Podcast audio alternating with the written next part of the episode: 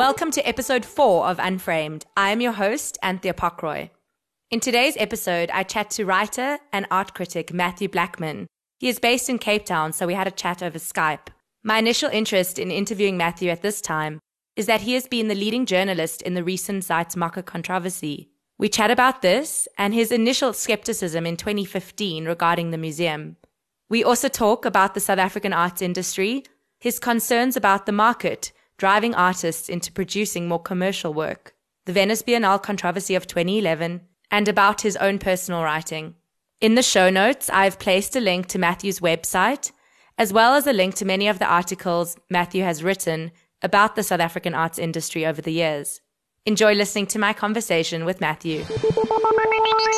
So, I had a moment of fear when I was doing research on this conversation Firstly, because you are an interviewer, so I'm interviewing the interviewer. So I also listened to an audio clip of what I think was a short story that you wrote called The Law and the Hawker. Oh, yes. And you have the most beautiful speaking voice. So feeling a little bit intimidated. But um, oh. yeah, how does it feel to be on the other side? I mean, I have been interviewed before on television on a couple of occasions. And yeah, I mean, I've always found being interviewed far more nerve wracking than interviewing people. It's it's always a strange experience to be kind of recorded on on any kind of level. So, just to begin, for our listeners, can you please tell me who is Matthew Blackman? Oh, that's quite a difficult question. I mean, I guess um, I am the sum total of um, having grown up in South Africa, having grown up as the child of an academic um, in South Africa during apartheid. I mean, that's kind of where I, I guess I come from. What I am at the moment, I have no idea. I mean, I, I, you know, I still, you know, struggle with that concept of individuality and who I am on a kind of daily basis. So I don't know how to really answer that question. You know, I could give a list of things. I'm a writer. I'm a journalist of some variety. You know, I'm still in a process of trying to figure that out. Do you refer to yourself as a, writer, a critic, a journalist? What do you identify as? If I'm pushed, I guess I refer to myself as a writer. I've been involved in academia for a, a, long time, and yeah, I've been involved in journalism. I don't know. I mean, I guess in the old days, what people may have referred to somebody like me, although it sounds too kind of grand a word, is an intellectual, but you know. that used to mean somebody who was relatively independent, who wrote their thoughts down and wrote some journalism and wrote some books. And, you know, I, I, guess that's kind of what I am, but it sounds too kind of grand a term these days to refer to oneself as an intellectual. Yeah, you should claim it though. Put it on oh, the put it on your website, byline. Matthew Blackman, intellectual. Intellectual. Yeah. Okay, it sounds pretty good. It does. Do you think it has anything to do with the context of where the piece of writing appears? If your writing appears in a newspaper or magazine, it's journalism. And if it features on an art website, it's criticism. Do you think that yeah. has anything to do with the label? You know, we live in a in an era which, despite all of the sort of teachings of, of the last sort of 60, 70 years, we still struggle for this idea of a core identity or a core label or one of the elements of, you know, when I said I was the son of an academic, you know, he was what I guess is referred to as a kind of 20th century liberal. And that group of, of liberals didn't believe in things like core identities. They believed that the world and human beings were filled with this kind of fractured identity that there were pulls of loyalty to one's family and loyalty to one's country and loyalty to one's laws of the country and all of these ideas were contesting with one another to make, you know, a person who had no sense of a core identity. I feel very kind of strongly that that is part of how I understand the world. I don't understand when somebody says to me, for example, oh, you're a writer. I find that quite an odd thing for somebody to have said that about me because I don't think of myself as these things. I kind of struggle with that idea of identifying what it is you know, we've got ourselves into a very kind of strange period of history where things like journalism and where you publish are important. In your description, you haven't really mentioned arts writer or art critic or art journalist, but that's how I know you. I know you yeah. through the arts industry. I mean, when I scrolled through your website, I noticed articles and reviews on a wide range of topics, including historical literature reviews and personal and political short stories. What are your areas of interest as a writer? I started off wanting to be a novelist. You know, I still want to be a novelist, I guess. Yeah, I mean, I, I got into arts writing almost by accident. My sort of fields of interest are, I guess, the, the real thing that brings it all together is this idea of, of liberalism. I'm interested in liberal figures throughout history, whether they be Sol Plaatje or Albert Camus or George Orwell, or I would even put, you know, William Kentridge and, you know, all of these kinds of people who have struggled in the past with sort of identifying values and all those are the things that interest me. For me, I, am interested in history. I'm interested in, you know, literature. I'm interested in art. All the people that I'm actually interested in have a certain kind of idea lingering in what they've written or the way they've lived or what they have made art about, you know, so that's, I guess that's the kind of unifying glue in some ways. It's that I'm interested in people who are, you know, who are interested in this idea of multiple values and fractured identities and confusion, which I think, you know, ultimately that a slightly autobiographical interest in that I, I struggle with all of those ideas being white South African coming from a, a Catholic family, but having grown up an atheist and having Irish heritage and different, you know, I don't know what all of that means, you know, like I don't, I, I struggle to identify a kind of meaning and I'm interested in all people who've been interested in that kind of confusion. So I guess that's what joins all of my work together. What has your journey and relationship to writing in the arts been? So it originally started off because I, you know, I hung out with a lot of artists. Um, when I was living in England, my partner at the time was an artist, and then I hung out with artists in South Africa, and I suddenly realized, you know, I could write about art and actually make money, which you can't really make money writing about too many things to do with art and literature. So that's kind of where it began, where I realized that I could write reviews and, and that actually, you know, magazines paid for these things as opposed to what I'd been doing in England, which was work in, in libraries and publishing houses. And I was writing for free for sort of strange small literary magazines. Yeah. You know, I suddenly realized, oh, you know, that I could actually get paid for writing. Sorry, when was this? How long ago did you start? Because you were just in England now doing your PhD. Were you in England before? So, yeah, I lived in England on a couple of occasions okay. uh, in the late 90s and the early 2000s, and then in the sort of mid 2000s again. So, when did you start writing in the arts? When was this realization? Uh, in about 2008 or 2009 was okay. when I started writing in South Africa about art. Yeah, then I got involved with Artthrob, and and that was the progression. And the second part of the question: What is your relationship to writing about the art? So I think you, you know I came back to South Africa in 2008. I, I entered a world, and I made friends with some artists, and I, I suddenly realized you know how sophisticated the South African art world and artists actually were, and in a way they seemed to me to be more engaged than most South African writers, and they seemed to to be more aware of, you know, world trends of contemporary art, of, of actually their practice.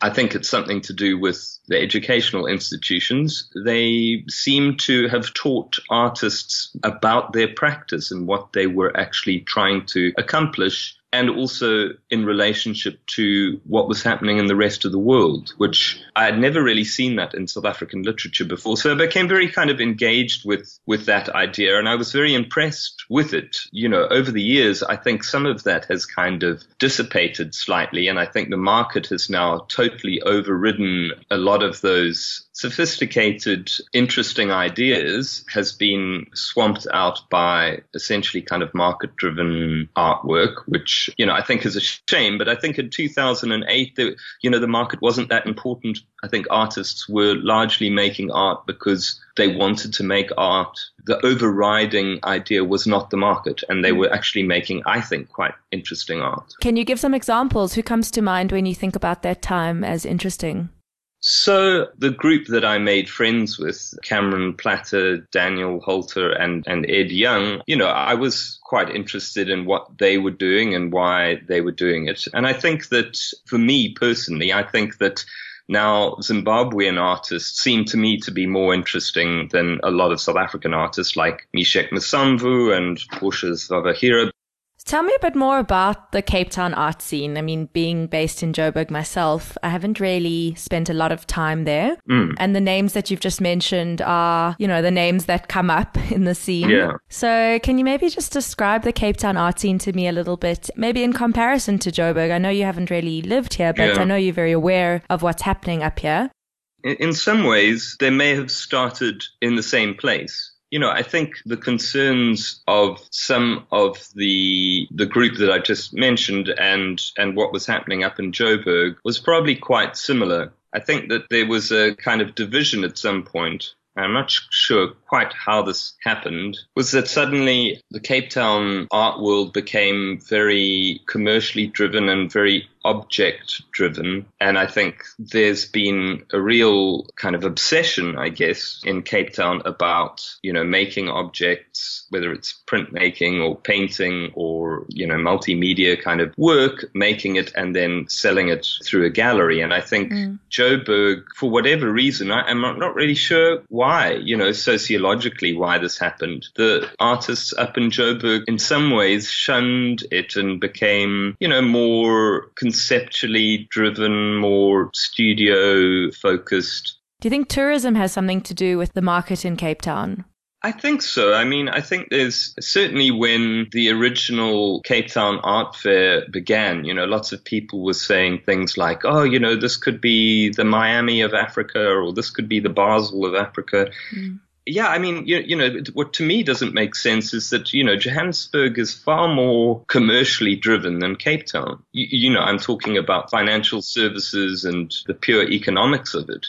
I don't know why that hasn't kind of translated into artists being more kind of commercially driven. I, I, mean, I do feel very kind of strongly that Cape Town artists have in the last 10 years been more commercially driven than, than Joburg artists. But I mean, I can't, maybe the Joburg artists, it's a kind of reaction against gross commercialization of Johannesburg also, there were a whole lot of young commercial galleries that started here that really pushed the idea of, you know, selling work I think it must have something to do with tourism because there's just a lot more people that are passing through Cape Town that are willing to buy art. That's that's my theory. It might also be something to do with Michaelis. I was worked at Michaelis for quite a while and I often encountered students saying, you know, we want to have classes on how to run a business. We want to have classes on how to sell our art to galleries. And to me, I was completely confused by this. Uh, you know, I was like, well, this is just not what a university does or should have any interest in doing. I mean, if you want to do that, you should go to the business school and maybe the business school can run art and business. Yes, courses. I think there is a course like that actually through Michaelis. Yeah. Mm. I hear you, but I do think that the universities sometimes miss the reality of what it means to go out after graduating and make a living from your practice. I mean, I think that group that with Dan Halter and Cameron, you know, they, they were the first group of artists, I think, to really grow up with a sense of I can actually make a full time living out of making art. At Penny Siopis's exhibition at, at the National Gallery a few years ago, William Kentridge gave the opening speech and he talked about, you know, how they had both exhibited in a pizza restaurant and that was the big prize in the 19 probably early 80s i would say. Um, that was that you know they would all exhibit at this pizza restaurant.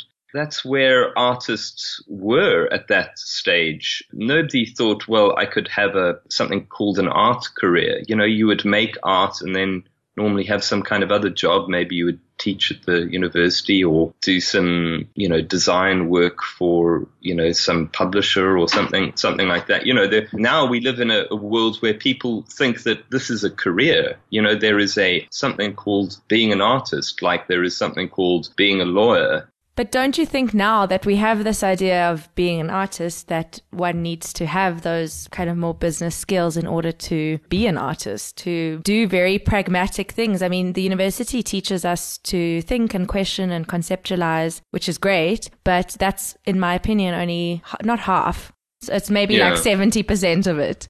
you know, there's 30% that actually is being professional and, you know, not being taken advantage of by galleries and knowing how to, you know, invoice and budget and save yeah. and Look, I think those are possibly important. I mean, they are obviously important things, but to me, they're kind of foreign and maybe it's just because you know that I'm in my sort of now mid 40s, and uh, you know it's that seems to me a very kind of strange way of approaching the world. But I mean, you you are right. I just always find it strange when an artist is invoicing people and acting in this kind of professional way. I don't know. It it, it confuses me. I guess I, I, just worry that that it then becomes the focus of what artists are doing. Yes, they yes. are worried about a career, and what artists should be worried about is their work, not a career. And I think you know with that comes a whole lot of pressures like galleries, and I, you know, I've definitely seen this over the last, you know, five or six years, galleries start pressurizing artists who have made work that has sold well, that then gallerists are like, no, we want that same work being produced. And then the person thinks, well, you know, if I'm to be professional and carry on my career,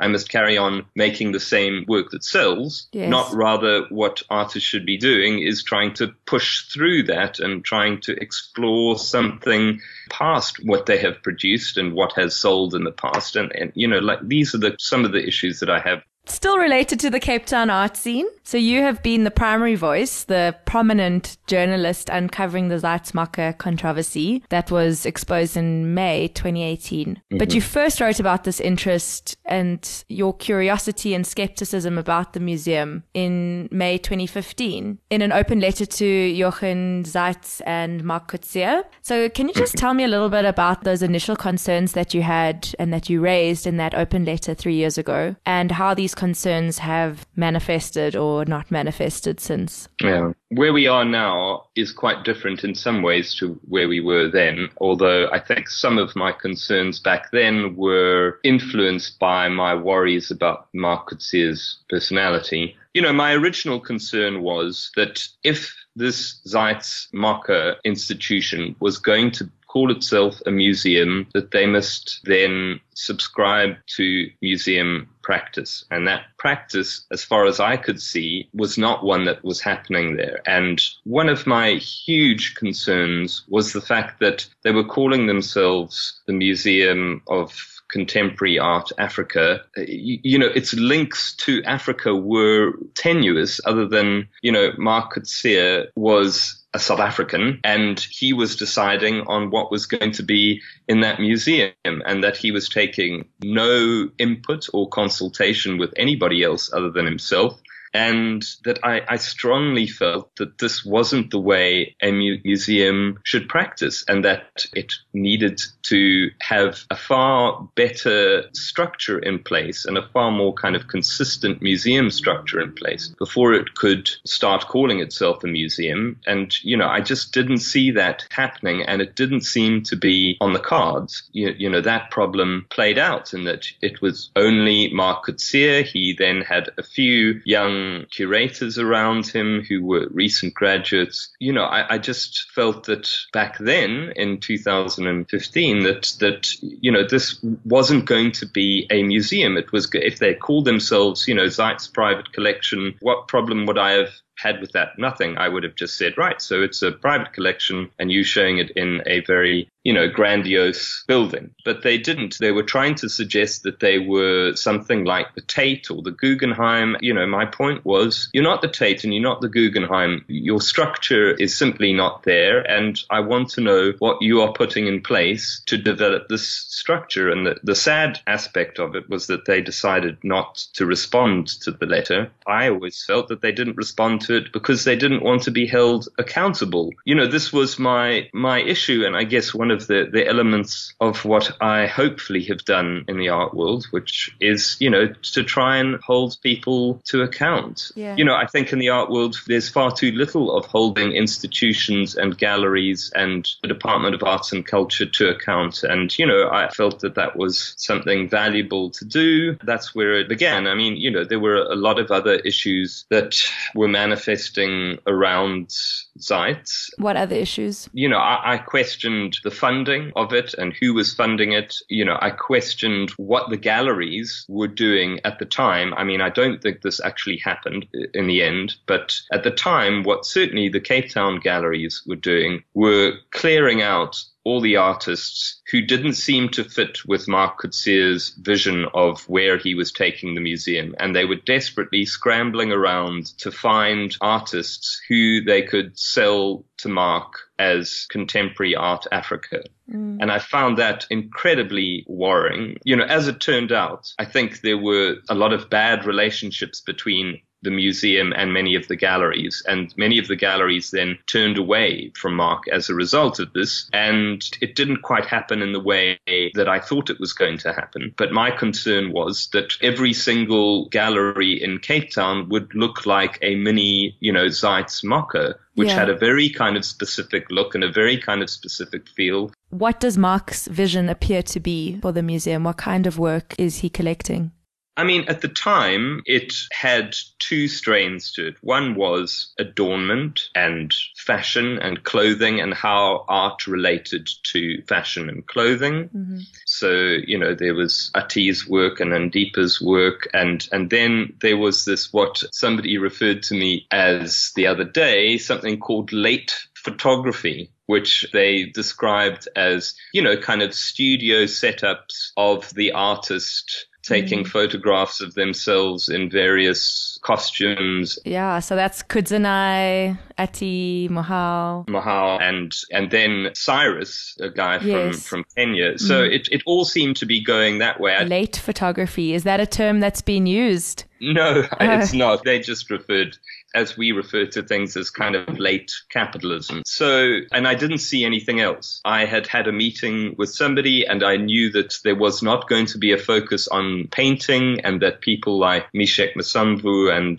the Zimbabwean painters that were all sort of coming out at the time were going to be overlooked. I mean, it turned out that he has, he did buy some of Misheck's work in the end, but I suspect that had something not to do with his view on art, but on who was, anyway, I don't, I don't want to get into the speculation as to just how that happened, but yeah, yeah I mean, there okay. was, there was something to do with who was selling the work who should have Zeitz been accountable to with regards to their museum policies and the way that art is acquired? You know, they don't need to necessarily be responsible to, to anybody in particular. I mean, I think they, they need to be responsible to the public. They have set themselves as a public benefit organization. So, you know, Mark at one point in an interview said that they were being held to the standards of the Association for Art Museum Directors when I went and looked at, at, all of the policies that they that institution in America has, I mean, Zeitz has run roughshod over all of those policies. It has absolutely no relationship to those policies at all. Yeah. So you know, I, I, don't want to destroy the opportunity that is there to create a fantastic museum that Africans and South Africans can be proud of. I think, you know, that's what I want it to be. I'm not here to knock it down. I, I see that there is something deeply wrong happening there. And, I, you know, I felt the need to bring that out. Obviously, as a critic, one is always going to see certain things that I personally think are wrong, but I see that with the Tate Modern. But it, at least the Tate has proper policies in place and behaves in the fashion that a museum should behave in. yeah. Know? So the fact of Mark Coetzee being accused of inappropriate behavior and sexual harassment, that's a kind of a separate issue almost to the bigger museum policy and acquisitions and the collection representing what it's saying it is yeah. but isn't. So do you kind of see those as two separate issues?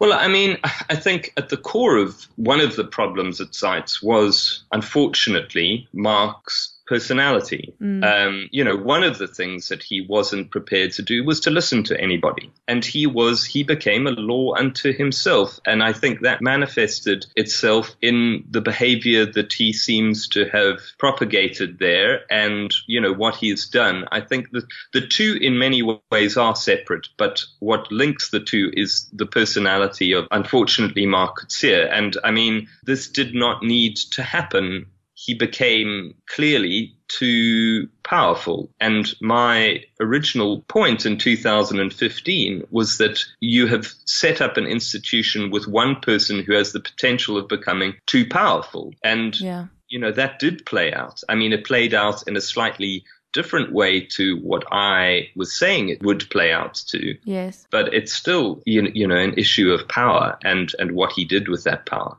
How does Zeitz-MOCAA redeem itself? How can it redeem itself going forward? You know, I just personally feel that they must open themselves up to accountability. They must come out and, and say what's happened there. And they must put a policy in place which reflects what a museum should be doing. I mean, for, for me, that is the sum total of what I would like to see now is for them to say, look, we've, we've made some mistakes and now we're going to put a policy in place that reflects good museum practice. Who's actually running this museum? Who, who is the board of trustees that they always speak about? I mean, the board of trustees that make the decisions there are David Green of the Waterfront, CEO of the Waterfront, Jonathan Bloch, and then there is Jochen Zeitz, and I have completely forgotten his wife's name, but his wife.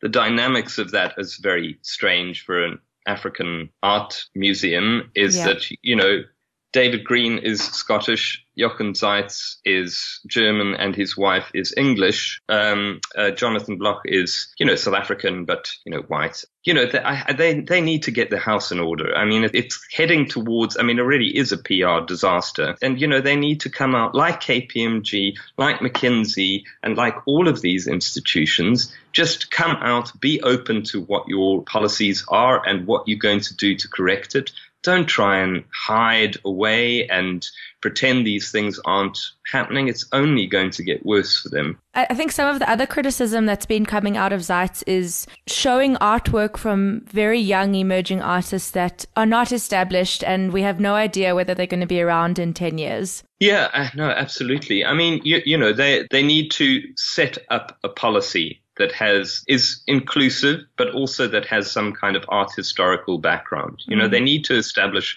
what they're doing. Um, Mark's curatorship and who he purchased the, these young artists who he's bought all of their work, which is deeply peculiar and concerning and and just incredibly bad practice. They need to set up and identify some kind of core set of art history parameters around what they're doing and then say, okay, look, you know, we're going to buy young artists out of graduate exhibitions and, you know, we're going to do, but, but like to buy their entire exhibitions at such a young age. I mean, for all we know, Ruby Swinney might go off and be a dentist. You know, like, I mean, yeah.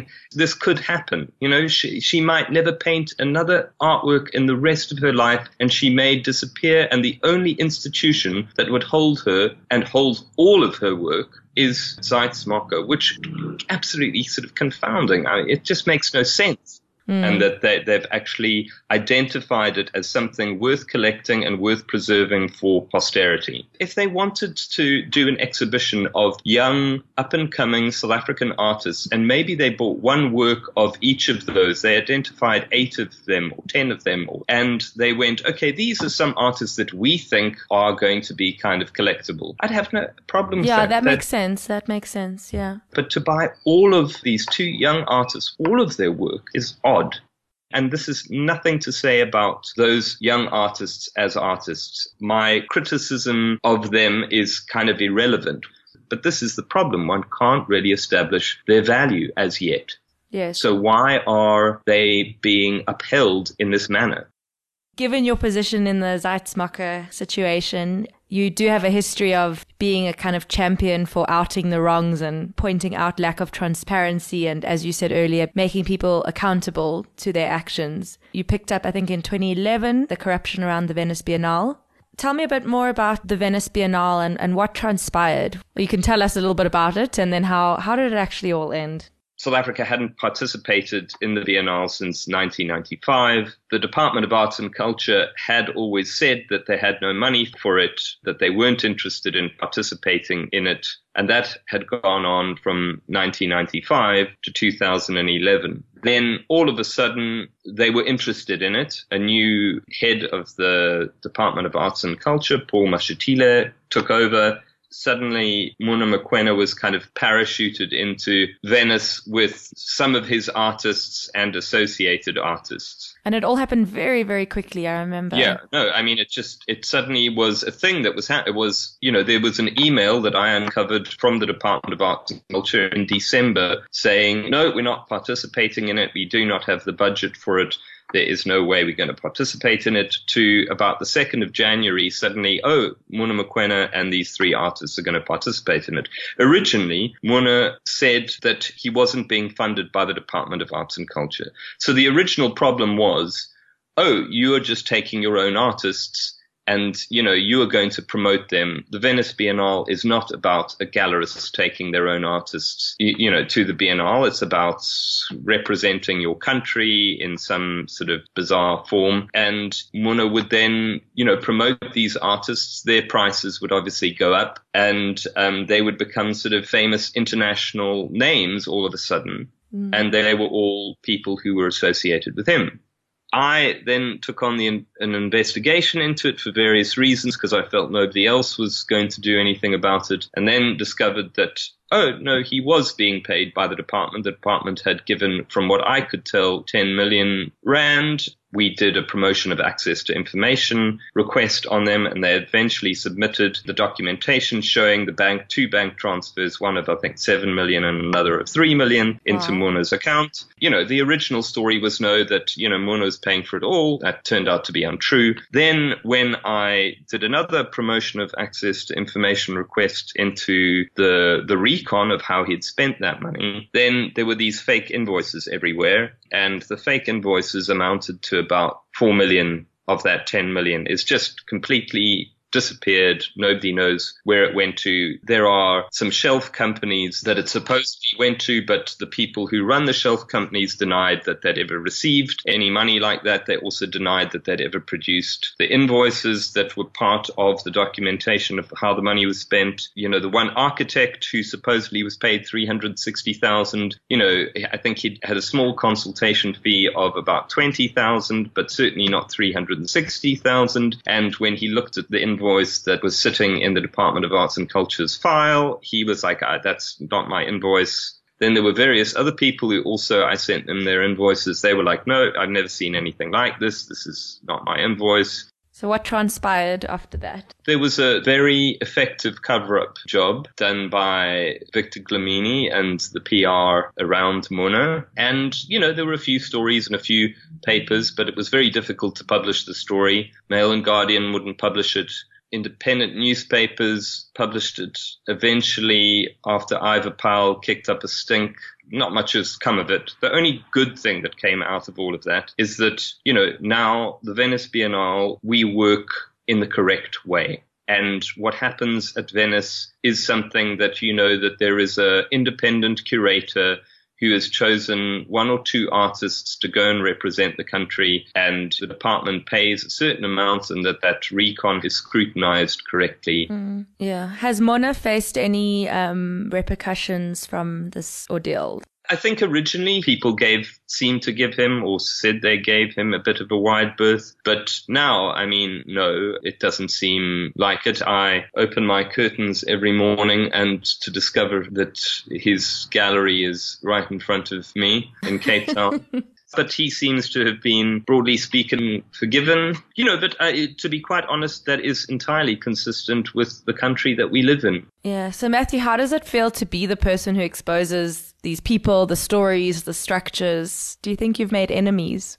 Yeah, I mean, I'm sure that, you know, that there are many people who don't like me. Um, I'm not sure that we would have got on anyway. So that's no great loss as, as friends are concerned. I don't see myself as a, on a crusade or anything like that. I don't, I don't see myself. I mean, you used the word champion. I, I found that like deeply uncomfortable to say you know, as somebody was trying to say to me the other day, oh, you have a sort of, you know, this strange moral high ground. And I said to him, I, I don't. I just have a very ordinary sense of morality. And it's very normal. I think, you know, when people are doing bad things, I think it's wrong and I feel the need to speak up about it. I don't think that is what I find odd is that people think of that as being odd. Let's go back to Artthrob. Um, you worked as the editor of this online art publication until 2015, and uh, you went to the UK just after to do your PhD.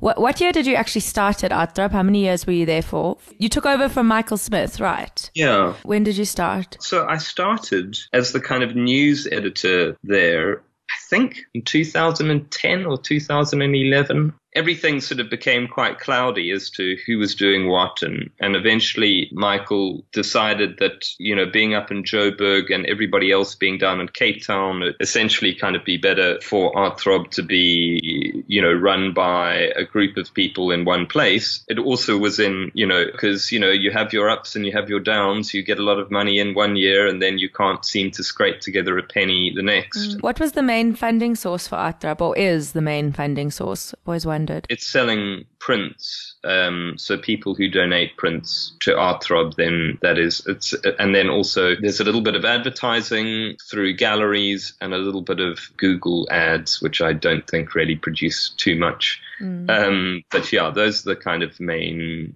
but the mainstream is, are the prints. And, and I mean, it was actually Sue Williamson started that. And I mean, it was actually an act of complete genius in that yes. it has managed to keep Artthrob relatively independent. And, you know, even when we were going through, and we quite often went through when I ran it, crises of gallerists saying, you know, we advertise with you and we don't think you've been fair to us in this review or, you know, saying bad things about so and so. Um, you know, we always were in some senses a little bit kind of fireproofed from some of that and we could walk away from them if they did pressurize us too much. Yeah, it's a very clever business model. It has worked very well. And I mean, I think, you, you know, the only aspect of it is that once you've got an artist who donates work to you, then you're a little bit sort of conscious of not being too critical of them. But I mean, that mm. actually has never really occurred. I, no artist has ever said, I want my artworks back. You've been horrible to me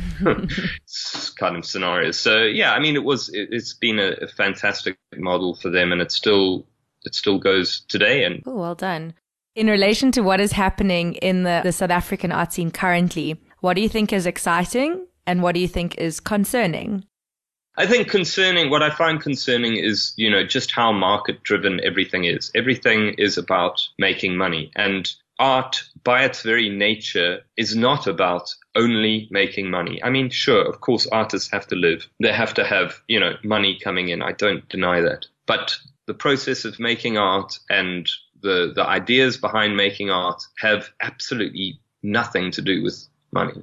Um, I also find it concerning that the only alternative to that is doing funded projects which you get funded by an institution of some kind, whether it be, you know, the National Arts Council or Pro Helvetia or whatever, that also is problematic because you're also making art in some ways within a certain kind of framework. Those are two things that I find concerning and I think they dampen down individual artistic practice. What is positive about the art world. I think there are a young group of artists and a young group of people in South Africa and in the world who are questioning just how things have been run in the past. And I think that is a positive. You know, I think this questioning that is going on at the moment is good. You know, people who are turning their backs on the structures of the past, I think is a good thing. It, it, there's now some impetus to sort of subvert what's going on.